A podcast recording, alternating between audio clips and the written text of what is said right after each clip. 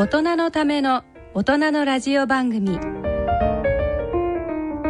大人のラジオ。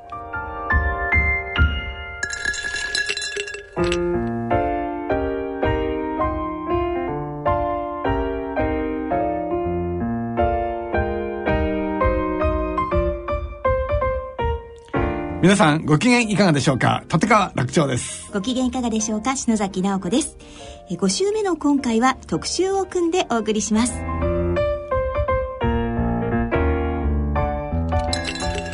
さて2017年も半年が過ぎましたね。過ぎましたね。ねもう早いですね。1年あっという間。半年ですよ、ね半年まあ半年振り返ってなんか振り返って、うんあります？そうね。なんつったってあのあの日本のことじゃないんだけど、トランプさんがどんどんガタガタガタガタなってくるのが 見てて楽しいね。楽しいんじゃいけな。いんだろうけど。まあでもねちょっっと楽しい部分ありますよね。ハラハラドキドキみたいなね。いつこけるかいつこけるかねまあしばらくねこけそうにないけどねだけどさもう偉そうな顔して言うことなすことまあ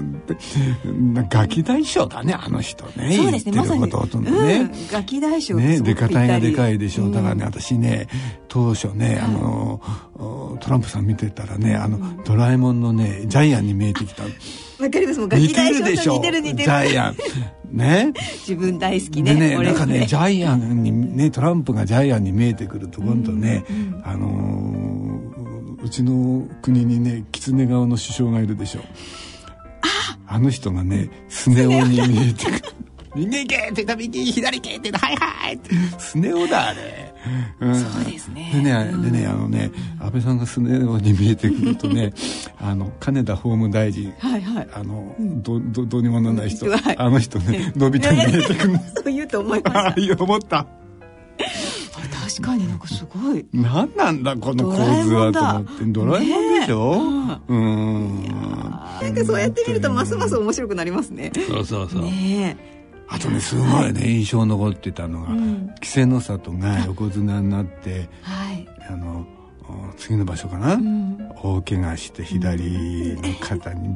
バカでかいテーピングして。頑張りでま勝っちゃうんだよね。そうそうそうなんですよ。二つともね、うん結構感動しましたね、うん。あれはね。ね見ててもね、見ててさ思ったけど、相手のね力士もやりにくかったろうね。私もそう思います。ねけ怪我人よ。いくら横綱とは言ったって怪我人じゃないですか。こんなものすごい左手で、ね、使えないんだ見てたって。ね。そんな怪我人相手に勝ったって誰もね、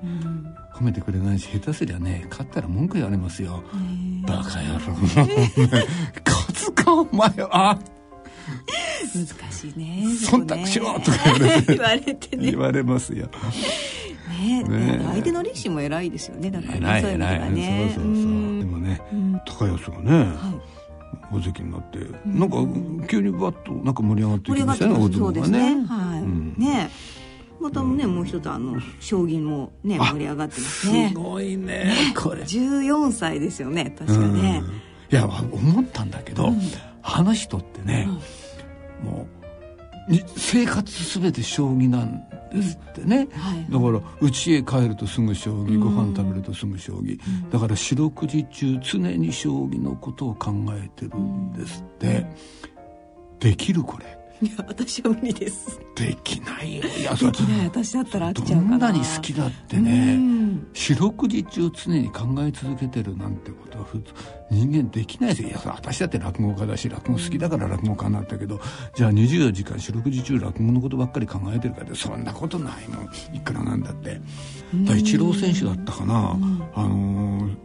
こんなにいい成績出せる秘訣は何ですかって聞かれて、えーそれはもしかしたら私が同じことをいつまでも飽きずにやれる。それが多分私の才能でしょうって多分これイチロー選手だったと思うんだけどね、でなるほどなと思って。だってなかなかできないじゃない。同じことを繰り返し練習をいつまでも飽きずにやるって。イチローそれができるって言うんですよ。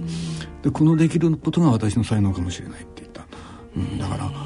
藤井四段もさうん同じ同じねなんじゃないかなと思うね。まあということでねこの半年振り返ってみましたがまあなかなかね明るいニュースが多かったかなと思います。はい。そしてですね、えー今回は番組前半に医学部受験専門予備校メディカルラボ本部教務統括の蟹義友さんをゲストにお迎えしてお送りしてまいりたいと思います。よろしくお願いいたします。はい。よろしくお願いいたしますよろしくお願いします梶さんいかがでしょうね？この半年なんか印象に残ったようなことございますか？そうですあのつい最近のことなんですけど、あの先日のその日本陸上選手権ですよね、100m の決勝がこうすごく話題になったんですけども、あのあの決勝にそのうちの予備校でこうチューターとして働いている医学生の子が、チューターっていうのはですねあの受験生の子たちがこう勉強していてわからないことがあった時に質問するとかそういう相談役みたいなものなんですけどね。ええまああの受験生の子たちの先輩としてこう勉強を教えてるんですけどもそのその子のその中途のうちの一人の高橋君っていう子が決勝まで残って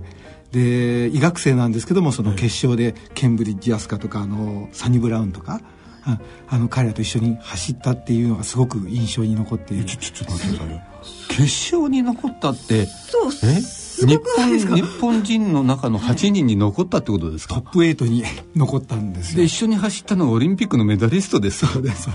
そえそれを医学部の学生が残ったんですか？そうなんです。とんでもない話ですねこすごいですよ。これもね才能ですね。れこれもさだって練習時間そんなにないでしょ。そうなんです。週に3日か4日ぐらいしか練習ができないって言ってましたしそれも12時間の短い時間で。なんでその大学の授業の合間にこう筋トレをしたりもう体を鍛えて合間時間を使ってもこう備えてくるような形だったのでスタスタート練習ももう直前しかできなかったって言ってましたから。だってサニブラウンなんかさ、アメリカまで武者修行に行って、に20時間陸上やってでしょ？そうですよね。その人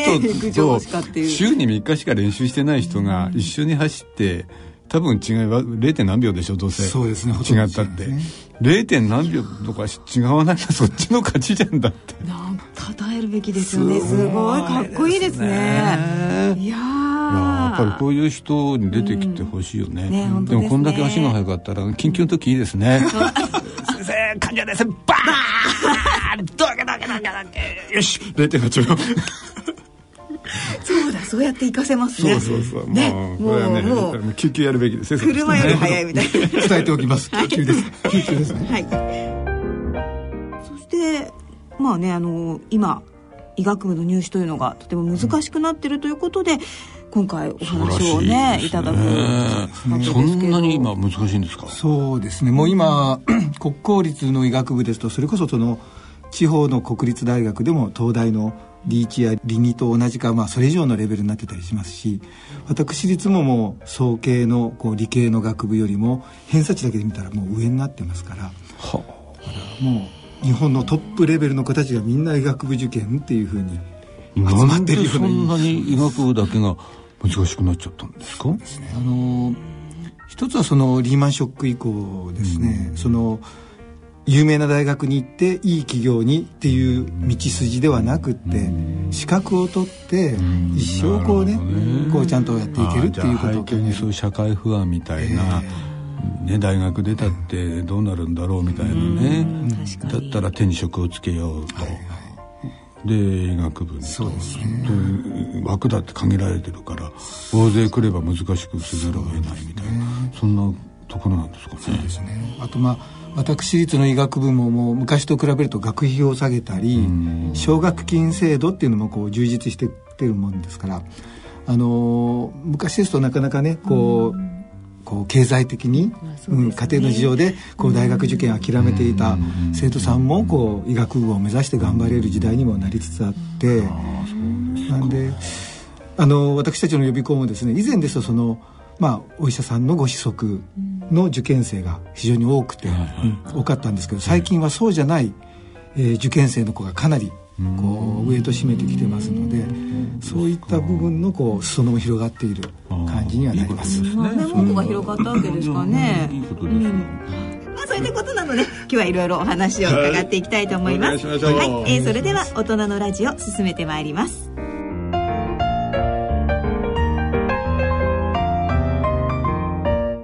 大人のための大人のラジオ。この番組は野村証券ほか各社の提供でお送りします。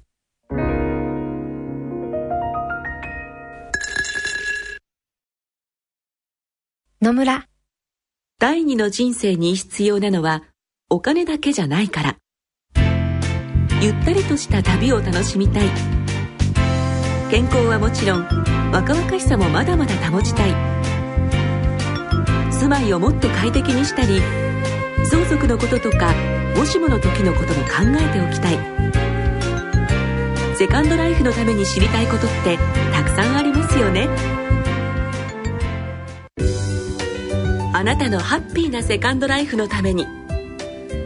野村証券の本支店ではさまざまなスペシャリストを講師にお招きして野村のハッピーライフセミナーを開催しています。詳細はウェブで「野村のハッピーライフ」と検索してください。なお当セミナーではセミナーでご紹介する商品などの勧誘を行う場合があります。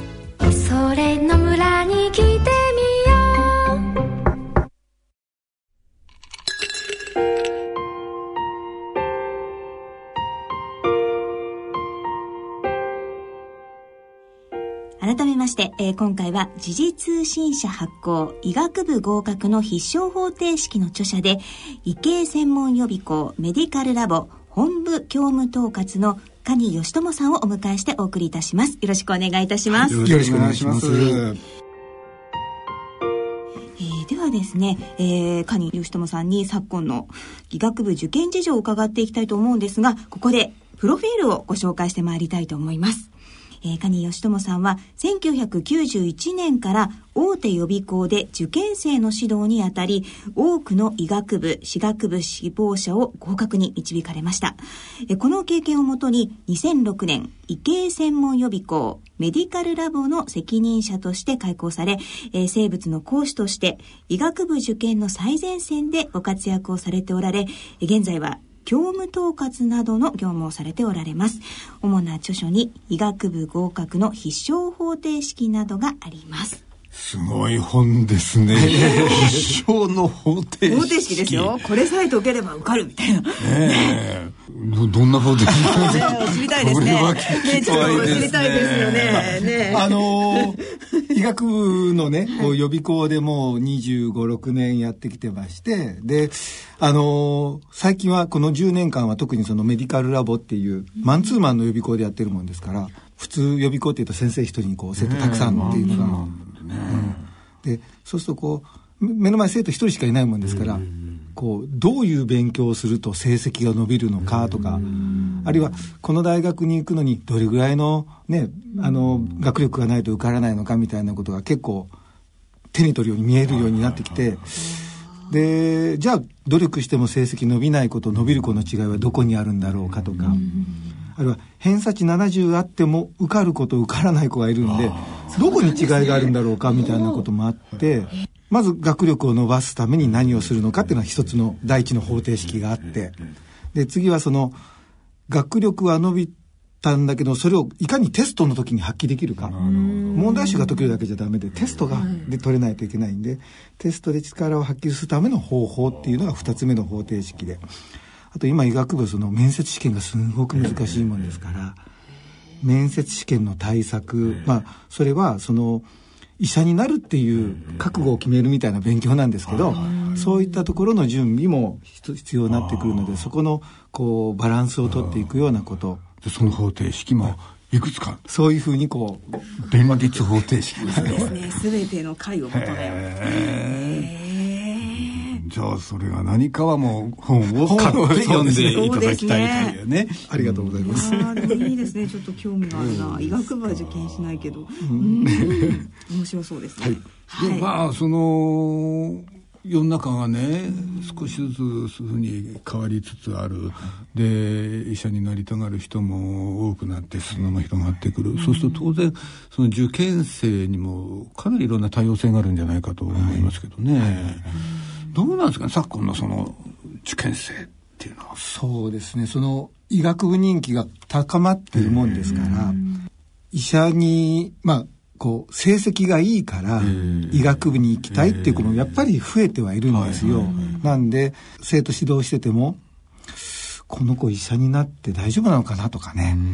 えそれはどういうなんて言いますかね、その、一の笑い。あーやっぱりそこですか？なかなかうまくこうコミュニケーションが取れないというかね、こう一生懸命勉強してきたので、勉強はよくできるんだけども、人とこう、話をしたりね、人の話をちゃんと聞くっていうことができなかったりコミュニケーション取れないね。人って結構多いですもんね、今、若い人たちにそうですね。どうしてもそのゲームとかスマホとか、そのバーチャルな世界でのコミュニケーションみたいなことが多くて、リアルな人対人っていうところのコミュニケーションがなかなか取りづらい子も多くて。うん。だからまあ逆にその今私こうマンツーマンでもうこういうおじさんと若い子たちでちゃんとコミュニケーション取れるようにっていうところも含めてやっぱり指導していくっていうそんな状況でやってるんですけども。やっぱり医者だって客商売だからね。あそうですよね。やっぱり患者さんの話聞けなかったらいくら技術があったところでしかねも1対1で進めていくものだからね、医療っていうのはね、コミュニケーション取れないとどうにもならないでしょうね。信頼もできないですよね。昔の医者はなんか患者が聞くと「やかましい!」とか言ってね。うん。俺が出す薬飲んでりゃいいんだみたいなね、ま あ昔はそんな医者いたけどね, まあそうですね。も今じゃ通用しないもんね。そんなもんね。でも今随分その受験それ自体が、だいぶ今昔と変わってきてるんですって？そうですね、受験のシステムですかね、もう変わってまして、で、まあ、あの、国公立の医学部も、えー普通の入試以外に、その推薦入試、それから、えー栄養入試、アドミッションオフィス入試っていうのと、あともう地域枠っていうのもかなり増えてきてますので、地域枠まあ、いろんなこう入るための道筋がありますし、私立の方もその同じように、まあ、一般入試とかセンター利用とかね、えー地域枠もかなり増えてきてますと。あと医学部に特徴はやっぱり面接試験で、もう医学部に入ったら将来皆さんやっぱり医者になるか、研究者になるので、もうそこはもう就職試験みたいな感じなんですよね。ああもう大学に入る時点で、うんああもうこの人働けるかどうかという目で見ていくってそうなんです。医者とね。してちゃんと働けるかどうかを見ておかないと、入ったらもうほぼ皆さんお医者さんになっちゃうもんですからそういう面接がある。最近の面接かなり意地悪ですね。その、今年からその、MMI 方式っていうのをこういくつかの大学で始めたんですけど、その、えーママルチプルミニインタビューって言うんですけど、マルチプルミニインタビュー。あ、それで MMI ですね。ね。で、ある大学だとその8個の、えー面接室があって、うん。その部屋、えー、1部屋6分制限時間ですけど、6分で6分。うん。8個の部屋順番に回っていくんですけど、8個の部屋回る。回るです。8回面接するってこと8回面接するんです。で、部屋に入ると、こう、課題のプリントがあって、えあなたは、こう、被災地に派遣された医者ですと。ええで、内科が、内科の専門なんですけど、外科的な処置が必要な患者さんが来ました。あなたどうしますか？っていうのを5分間で説明してくださいと。で5分間自分でこう喋るんですよ。受験生でしょ？高校生？高校生ですよ。ねえ、私だってそんなこと言われたら悩んじゃう。あら現役の私に、ケースバイケースですねで終わりなんだまあ、そんな真っ先に落ちるでしょうね。なんだこの生意気な答えは。ケースバイケースって何事だ？落とせ 私すぐ落ちる。落ちるね落ちるかもしれないです今じゃねダメかもしれないこの8個のいろんなタイプの質問で、その子のコミュニケーション能力とか、倫理観とか、あるいはその勉強に対する姿勢とか、医学に対する関心持ってるかとか、そういうの。姿勢を見るわけ。見ますですね。基本的なね、その、考え方とかね。まあ答えがね。それをは8項目やって、で、適性があるかどうかを見るわけそうなんです。で、その8個の面接で終わらずに、さらに40分間、受験生の子たちで、こう、えーディスカッションしてくださいと。あるテーマを与えるから、例えば、アメリカと日本のリーダーシップはど何が違うのか、これを君たち5人で話し合って、20分後にそれを発表してくださいと。でその話し合ってる様子を試験官がずっと見ながら、ちゃんと。あんまり黙ってると落ちちゃうんですか、ね、黙ってても落ちちゃうし、あんまりその俺が俺がって。そうなんですそうなんです。難しいですよね難しいね、まあ、そこで初対面でこう会った人とやるわけですもんね。初対面です初対面です。いや勉強ばっかりに走りすぎるとまた受からないっていう難しさが医学部は今ありますっていう、ね、でもそういうのって大事ですよね,、まあ、ね。やっぱり医者の仕事ってさ、そんなにね日本を代表するぐらいの優秀な頭脳である必要はないんですよ。そこそこ記憶力が保たれてれば。だって医者のね、はい、その例えば診断をつけるっていうのは大きな仕事じゃないですか、うんはい、医者が診断つけるって全部パターン認識なんですよこれ全部、うん、だからあのコンピューターでも今コンピューターがねあの診療補助やったりするけども、うん、コンピューターでもできるのつまりお腹が痛い、じゃあどう痛いのか分けてって、じゃあこっからじゃあしくしく痛む食後に痛むじゃあこっからじゃあどういうふうに分けてってでそうパターンパターンをどんどんどんどんどんどんその階層を深くしていくと診断に結びつくってそういう考え方のことなんですよ。はい、その自分が持ってるデータベースがどのくらいあるかの問題だってデータベースが多ければ多いほどメインになるわけですね、これね。だから誤信が少なくなるから、これはそんなに優秀な人間でなくたって、できるんですよそんな天才的な頭なんかなくたってね、むしろそんなことよりもやっぱり患者さんとのコミュニケーションとか、患者にどんだけ気持ちをねその共感できるかとか寄り添えるとか、そういうことの方がよっぽど医者って大事になってくるから、だから医学部でものすごく偏差値が今どんどん高くなってるけど、はい、まあそれしょうがないんでしょうけどね、偏差値高い人医学部入りでは OK よっていうそれはもう明らかに間違いですよね。だからそういうふるい分けして適性見ていくって絶対必要ですよね。そうなんですよね。でもいい方向に行ってるっていうことですよね。まあ、そうですよね。だからまあ東京大学も今は面接試験ないんですけども、これから面接試験をやるって言ってますし、京都大学さんもその3年前ぐらいまでは面接試験まあ昔からやってたんですけども面接試験50点しか配点がなくって、学科試験が1250点。1250対50なので、えー、あんまりそれ意味が、ね、意味がないですよ。そうですよね。この生徒は問題あれぞと思っても50点をマイナスするしかできないもんですから受かっちゃってたんですね。なので2年前からもう面接試験はもう点数をつけずに学科試験が取れていても面接試験で落としますっていうふうにもう明記してで実際落とすようにしてるみたいなんですね。いやでもそういうのこうまた指導されるのも大変ですよね。そのね、予備校として面接を多様化していく中でそういう生徒さんたちに。まあ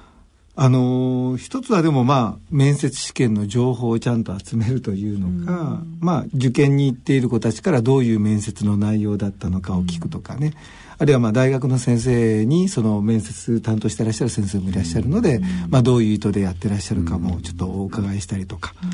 で面接用の先生っていうのが今結構いましてうちの予備校も面接専門の先生がいて、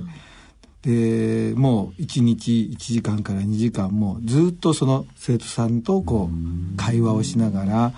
まあ、その子がこの生い立ちとかねもういろいろ1年間かけてその子のこう気持ちをつかみながらで面接にどう答えていけるのかっていうのをね、うん、アドバイスしていくような形でやってるんですけど。その単なるその傾向と対策的なものだけじゃなくて、うん、どうやったらその子の中の良さを面接で引き出せるかね、はいはい、そういうようなことまでやられてるわけですね。そうですね。大変だで面接する先生だってさその先生の資質だってあるよね、まあ、そうです、ね、見抜けないやつが面接したってしょうがないもんね。面接官の方が問題だったりしてね、ちょっとラジオで言いにくいけどさ。まあまあね、ご察しいただいて。はい、えー、ところでですねその医学部がいろいろ厳しくなってるんですが各医大で特徴のある教育をしている大学が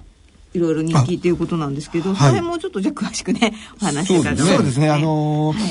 い、えっ、と、去年と今年新しく医学部がこうできたんですね。その、はい、えっ、と、今年は国際医療福祉大学がその成田にできたできましたし、あの去年は東北医科薬科大学が仙台にできて、はい。でそれぞれ特徴があって、はい。あの国際医療福祉大学の方はその国際的に活躍できる医療人を育てるっていうのが特徴なもんですから、大学に入ってその1年生の夏休み明けから全ての授業を英語でやるっていう感じらしくってだからもう今今年から入って今の時期はもうその英語で会話ができるっていうのを鍛えるためにかなりやってるみたいなんですけどもでまあ国際的なライセンスもこう取得できるようにカリキュラムを作っている。でも英語で授業やって日本の国家試験受かりましたよと、はい。でもそれだけでは海外でそうですねできません、できないですね。できないです。やっぱり海外の、ん。あのー試験受けになると変わらないから、えそこら辺のところもちゃんとややるやるんですよね。そうなんです。いうカリキュラムもあるんですよねそうなんです、ね。そうなんです。だからそこがもう全員ほぼ海外の試験を受けれるようにカリキュラムがもう作られてるっていうのがまあ特徴的ではあるんで海外からの留学生も受け入れてるっていうその枠も30人ぐらいあるので結構大きな枠なんですけどねまあ、まあ特徴的というかあとはうん。学費がこの大学は私立の医学部の中では一番低く設定してあったので初年度からまあまあなんそれこそ学力の高い子たちが受けには来てたんですけどね。でも学費を安く設定してるってことはその分補助金いっぱいもらってるで、はい。そうですね。あ、東北医科東北医科大学はそう、あのー東日本大震災もあって、で、特に東北地方は、まあ、医師が不足している地域だというのもあるので、定員のうちの半分が、その、修学資金枠っていうので、はい。各地方自治体や大学からこう、えー学費の援助が出るもんですから、だからその私立の医学部なんですけど、ほぼ国公立の医学部に通うのと変わらないくらいの学費で通える。その代わり、もう卒業したら地元の、その、えー宮城県で働いてくださいとか、青森県で働いてくださいっていうような、そういう、えーまあ縛りみたいなのはああの自治大がね、そそんな感じでやってましたよね。そうですね。ええ。うん。だからやっぱり地域医療やってくれる先生本当に今少なくなっちゃってるから、その地域医療やってくれる先生を育てる医学部ってあってもいいですよね。そうですね。なんで、最近はもう全国のどこの大学でも地域枠っていうのを設定してまして、で、まあほ、ほとんど全ての大学はその、その地域枠の場合、奨学金をもらって、で、えー指定された地域で、まあ、9年間働けば、もう、あの、返、返済、返金のこう、が免除されるというようなね、枠になってるもんですから、まあ経済的にねあのしんどい家庭でも、そういうのを使えば学費ゼロで、まあ、その代わりまあその後強制強制労働が待ってるんでしょうけども。まあでもそれで医師免許ね医師としての資格が取れるわけだし、でそやっぱりそこでもう一つその地域へ行くってことが自分のキャリアにならないってのはとすごく大きな問題だから、地域は地域でちゃんとそこで働いてくれる若い先生のキャリキャリアになる勉強になるそういうシステムも一緒にね。だからその地域医療をやってくれる医者を育てる大学が中心になって、その地域医療をやることがその人のキャリアにつながるという全トータルのシステムをね、組んだら素晴らしいじゃないことになるだろうな、そういうのをあちこちにね医学部ができてきたら、まあ医者不足もだんだんね解決されるんじゃないかと思いますけどね。ね。ちなみにこの東北医科薬科大学に、まあ、この地域に残りたいという方東北の方が多いんですか、やっぱり？とあの最初は思ったんですが、実際にその進学した子たちを見てみるといろんな地域からあ別に東北出身でなくても、なくても多かったんですね。なのでそのまあそういう地域でも働きたいっていう受験生もやっぱり、まあ、震災以降増えてるというか、うん。震災の現場あのニュースなんかを見てやっぱり医療をっていうふうに考えてる受験生も増えました。ねまあこんないろいろね特徴ある医大ができているということなんですが、えーメディカルラボさんでは特徴ある大学の方をお招きして日本の医療への道筋と題した講演会を開催したそうなんですね、えこちらはどんな会なんでしょうか？えっとですね、あのーまあ名古屋とか、えー、大阪とか大きな都市でやったんですけどもその、えーまあ、大学のその特徴的な、はい、まあ、昭和大学さん名古屋ですと昭和大学さんとか藤田保健生大学さんとか、あるいは、えー、奈良県立医科大学とかそういった、うん、あの大学の特徴的なカリキュラムとかあの生徒の指導方針みたいなことを話して、はい、でまあ将来日本の医療を担うのはこういう、えー、受験生こういう生徒に来てほしいみたいなことも話しつつ、で私の方もあのじゃあそういう医学部の、に合格するためにどういう勉強するのかっていう先ほどの方程式みたいな話もさせていただいたんですけども、はい、えー、まああの受験医学部受験を考えてる親子のためのね、うん、そういうイベントということでやってます、はい、じゃあその模様をねちょっとお聞きいただきたいと思います。続きまして、昭和大学が求める人材と教育と題しまして、昭和大学教育推進室長、医学教育推進室長副学長、高木康様にご講演いただきます。高木先生、お願いいたします。えー、皆さんこんにちは。あのー、ここに書きましたあの昭和大学が求める人材と教育ということですけども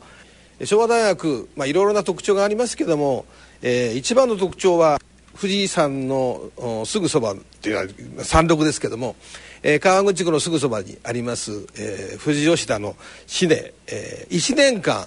全寮制の生活をしていただきます、えー、その話それからあの、えー、特徴あるカリキュラムいろんなことがありますけども、えー、多職種連携あとはクリニカルクラクシップについても多少お話をさせていただいた後にやっぱり医学部の入学試験についてもですね昭和大学のお話をさせていただきたいと思っております、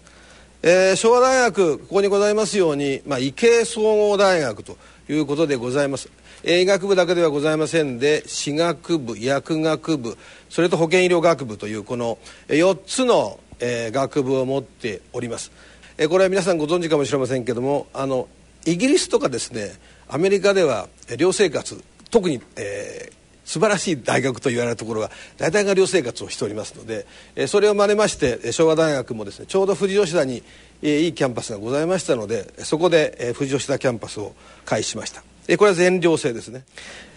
で、え、昭和大学は今申し上げましたように昭和3年に設立されましたけども、えー、設立の学祖は上条修介先生でございます、えー、最初はここにありますようなえー、これはその当時はですね東洋一と言われた、えー、素晴らしい病院であったようでありますけどもまあ年が古くなりましたので、えー、かなり前にですね建て替えました、えー、関東大震災が起こりましてその時にですね医師は本当に患者さんのための診療をしているか、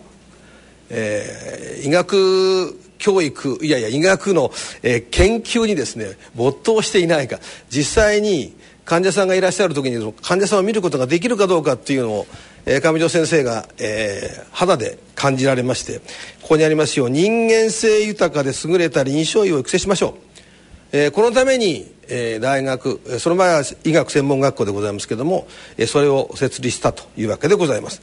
それが姿勢一貫ということでございます、えー、常に相手の立場に立って真心を尽くすというそういう意思を育てましょうねということでございます。えー、講演の模様をお聞きいただきました。えー、こちらはどんな講演だったんでしょうか？そうですね。あのまあ、昭和大学のあの副学長の高木先生なんですけども、まあ、昭和大学の特徴として、はい、そのチーム医療を担うリーダーとしてのそのお医者さんをこう育てるというところもあるので1年生の子たちは、はい、まあ全員がその吉田キャンパスってあの富士山の麓のキャンパスですね。であの全員寮に入って、うん、で薬学部とか歯学部とかあの他の医療系の学部の生徒と4人部屋で、はい、で4人それぞれ、まあ、別の学部の学生同士でこう一つの部屋で寮生活をして、うん、そこでこういろんなコミュニケーション取れる面白い試みですね。面白いですね。それこそねコミュニケーション能力もね生まれますしね。お互い目指すものが違うから、違うことを目指している者同士話も合うでしょう、そうですね。そうでしょうね。でまあ藤田保健生大学さんも同じ時にやったんですけどこちらも、アセンブリ教育ってこうおっしゃってたんですけども、やはりその医療系の総合大学で他のその医療学部の人と医学部だけがこう別の授業じゃなくてできるだけ一緒に授業をやるような形でやはりそのあの多学部とのコミュニケーションを図るっていうのを結構そういう取り組みをいろんな大学でやってるみたいなんですけどね。これからチーム医療増えていきますよね。そうですね。まあ、例えばがんの末期なんかにしても、はい、もう医者だけじゃなかなかできない、チームを作って、あの看護師さんとか理学療法士とか麻酔科とか、あのいろんなじゃまあ薬学もそうだけどいろんなジャンルの人が集まってどう末期医療をケアしていくかってもう今チーム医療でやっていく時代ですもんね。やっぱりそこをやっぱり焦点当てていくのいいことですよね。でもねお話伺っててね面白かったのはね、その面接とね、はい、あと論文もあるんでしょ？そうですね小論文論文なんかなかったもんね。あなかったんですか、うん、やっぱり楽長さんとっていうかだいぶ違う、うん、何十年も前の話だか。らね共通時事の前の話ですもんね。そうか。論文ってどんなこと論文もねいろんなタイプがあって、はい、医学部と思えないような論文があるんですけど例えばそのえー、っと、えー、あなたはその3年前から付き合ってる彼氏彼女がいますと、はいでも、えー、3か月前に新しい彼氏彼女ができました。で、昔から付き合ってきたその彼氏彼女に、お別れの手紙を書いてください。それを800字内で書きなさいっていう小論文ですとか。バラエティ番組じゃないから。それって浮気にならないかそっち考えちゃう。え、別れてからじゃないんだみたいな。そうか、同時進行の状態で、まあ、できちゃったものはしょうがないってええー、けどそれはなんか認められないって感じなんですね。なんかちょっと納得いかないその問題に納得いかないみたいな。なるほど。まあ不適当問題だ。そうそうそう。そんなのはダメなんですね。わかんないんですよ、うん。えー、面白いでもそういうことも、ね、ものまで書かせんです、ね、そうそういうのでまああの相手の方に配慮する気持ちがを読み取るみたいなテストだとは思うんですけども。どん。だけね気配りができるか恋愛で気配り そうですね。それ以前に浮気するな本当ですよね。その人間性はどうなのかって私は思っちゃいますけど。怒ってます。さんが怒っております。実際そういうテストがね、あったんですけどね。医学に関わらずもいろんな知識というか、まあ、いろんな経験というかが必要だっていうことになるわけですよね。そうですね。今年のその東邦大学の、ね、面接試験もやはりその MMI 方式っていうので、その中の一つの部屋ではその模擬患者さんがいて、その受験生の子はその大学のあの病院のこう職員としてこう対応するんですけど、ロールプレイをするんですけど、その患者さんがそのお酒とタバコが大好きで、入院の同意書にはお酒もタバコもしませんって書かなきゃいけないんですけど、でもそれが我慢できないと。その先生、俺どうしてもお酒とタバコやめられないんですよ。なんとかしてくださいよ。っていうのを30分間ずっとその患者さんが、あの、どう説得しても、うん。とは言わないんだそうですね。その30分間、なんとか先生お酒やらせてくださいよみたいな。それに対して高校生の子が、きちんと粘り強く対応を30分間我慢できるかみたいなことをね、見たりとかね。体力ですね。でも試験は30分で済むけどね。まあ実際そうですね。エンドレスになるからねから。実際いたりするんでしょうね、そういう方もね。まあ入院中飲ませろって人はいなかったけど、やっぱり韓国後編の患者さんでね、まあお酒ごはまあ、肝硬変だからお酒飲んじゃいけないんだけど、ね、お酒大好きな人で。うん、で結局でもその人は飲み続けましたね。宣言して「いやもうお酒飲めないぐらいなら死んだ方がいい」って肝硬変の方が、うん、うん、でもそれはやっぱり、えー、もうそれはその人の人生だからもう医療の問題じゃないからねそこから先はね。だからまあまだ試験主義の頃だったけど主治医は認めてましたね、まあ、しょうがないねみたいな感じ。じゃあ飲めばみたいなさすがに入院中は飲んでませんでしたけどそれは絶対ないでしょうね入院中はね。うんそうかそうか、そういうことも見たりするわけですよね。いやでも本当にご苦労ね、されてると思いますけれども、でもその解散ねまあ、ちょっともう時間もそろそろなくなってきちゃったんですけど、えーこれお聞きになってる方にもね受験生を持つご家庭もあるでしょうし、まあうん医学部を目指すしたいと思ってる子供もいるだろうし、目指せさせたいみたいな、ね、一緒にしたいというね、親御さんとかね、おじいちゃんおばあちゃんもいらっしゃると思う。そういったご家庭に何かメッセージみたいなものはございますかね？そうですね、そのえー今医学部がねすごくもう今まで言ってきた通りその非常に難しくなっているっていうふうにはこうお伝えしたんですが実際にはその全国に医学部は82大学あってで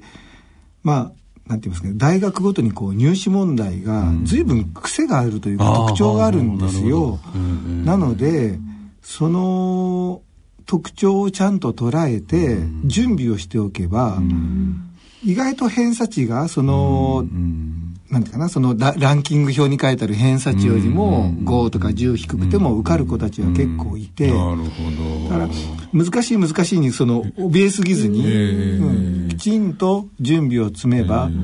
十分受かる。逆にそういうチャンスも大きな時代なんですよ。なかなかそういうその癖って、ね素人が見てもわからないですよね、じゃあ過去問パラパラって巡ったからってあここはこんな癖があるなんて普通わからない。わからないです、わからないです。ね。え、こういう問題がやっぱりアドバイザーみたいな、うん。そ存在は必要なんですよね。まあそういうのはあった方がいいと思いますけどね。なんで、あのーまあ私たちは普通1対1でやってるので、その子がどういうタイプのこう学力特性があって、どこの大学の入試問題だったら相性がいいみたいなこともアドバイスはしてるんですけども、まあでも高校生の子たちに言いたいのはそのできるだけ早い時期に過去問を見る、今医学部浪人生がすごくたくさんいるもんですから、浪浪人生の子は一応受験経験してるので、どういう入試問題だったのかを知ってますので、強いですね。それに合わせて勉強できるんですが高校生の子はそれ知らずに、で一番よくあるパターンはその1月2月の入試が近くなって初めて過去問をやるっていう子が多いんですけどそれじゃもう遅いもんですから準備を早く。準備早くですね。まあ、メディカルラボさんはねこんな難しい入試の中でたくさんの合格の、ね、方を出してるわけですけれども、どんな感じでこう特徴というか教えをされてるんでしょうか？そうですね。あの、まあ、2006年から始めてるんですけども、特徴はもうすべての授業、英語も数学も物理も科学も、全部が1対1の授業で、はいで、家庭教師みたいな形ではなくって、はいまあ、普通の予備校でやっている、プロの予備校講師が、はいその生徒の受験する大学に合わせた個別にカリキュラムを作って、はいで、えーマンツーマンで指導するもんですから、はいまあ、ある意味逃げ場もないですしね、生徒もね。もう絶対勉強しますからね。そうですよねえこ向かい合ってこうやる感じなんですそうなんです先生は教室でやる感じ教室でやる感じです。板書をして。ああじゃあもう寝てらんないです寝てらんないですよ寝てらねんないです。えー、なんかこう家庭教師っていうとこうね卓上でこそう。うちまちまやる感じちまちまやる目の感じ前にやっぱり黒板があって黒板があってそこにこう書きながら書きながら授業するわけですね。するんです。マンで。そうなんです。ちょっと印象に残り方も違う。し、ねそうなんです。印象の残り方が違うそうですよね。すぐ質問できますすぐできるんねですよ。ね。で、宿題もきちんと出して、えー次回の授業の時は全部チェックできますから、答え写してたらすぐわかりますから、もう嫌でも勉強します。だから学力はまあつきますと。あとはでも本当にコミュニケーション能力が大事なんで、そういう意味でもそのマンツーマンの中で、ね、普段あんまり喋らないおじさんおばさんとちゃんとね喋れる、うん、コミュニケーション能力もつけていくっていう目的もあるんですけども。そこら辺が合格者を生んでる秘訣なんですかね。方程式ですよ。方程式ですね。必勝方程式ですよ、そうですか。ねあでもまあ難しくなってるからといってね、あのビビらないでそうですねどんどん受験して、チャレンジしてもらいたいですよね、やっぱりなんでしょう。志ですかね、それが一番ですね。試されちゃいますもんね。面接とか論文でね、だからあの少々できなくだってさ、ね。あの点数たくさん取ったやつが面接で落ちる可能性もあるわけだ。そこに期待してね。何を期待してんだ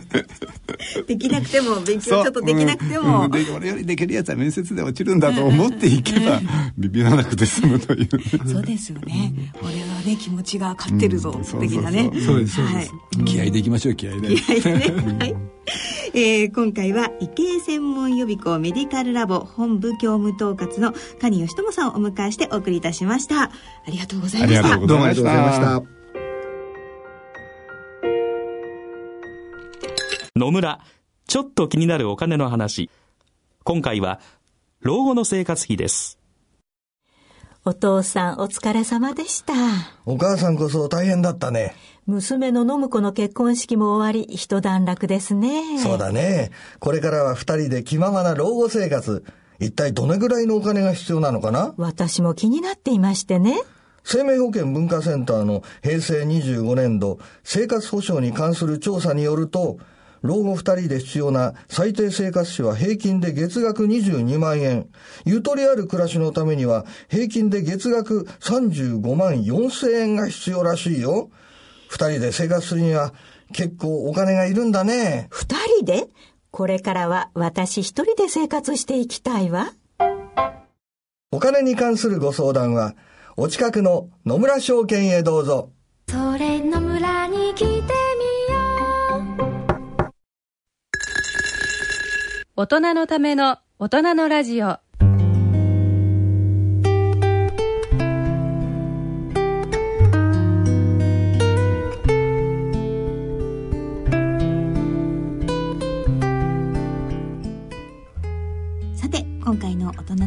はいかがでしたでしょうか？いやーしかし医学部受験大変になってきたんですね。ねなんかね。昔のことでよかった。ねそう思っちゃいますよね。ねどんどんなんかね大変になってきていろんなことが。よかったよかった。はい。さて今日もチケットのねプレゼントがございます、えー立川楽長さんによる落語独演会のチケットプレゼントのご案内です、えー来たる7月23日日曜日14時会場14時30分開演。千代田区清井町にあります清井ホールにて開催される落語独演会。午後落語に抽選で5組10名の皆様にチケットをプレゼントさせていただきますチケットご希望の方は番組ホームページの番組宛てメール送信フォームからご応募いただくか郵便の方は郵便番号105-8565ラジオ日経大人のラジオチケットプレゼント係宛てにお送りください。いずれも第8回午後落語チケットプレゼント希望とお書き添えの上郵便番号住所氏名電話などの連絡先番組へのコメントなどを書いてご応募ください。応募の締め切りは7月7日金曜日必着となります。どしどしご応募ください。今度はねこれ、はい。夏のね回ですからそう夏らしい話をね選びますからね。おー夏らしい話夏らしいとくれば、えー、口が出てきますからね。皆さんわかりますか、えーこっちですよこっち。ねはい楽しみにしていてください、えーそれではそろそろお時間となりました。お相手は篠崎直子と立川楽長でした。それでは次回の放送まで。さようなら。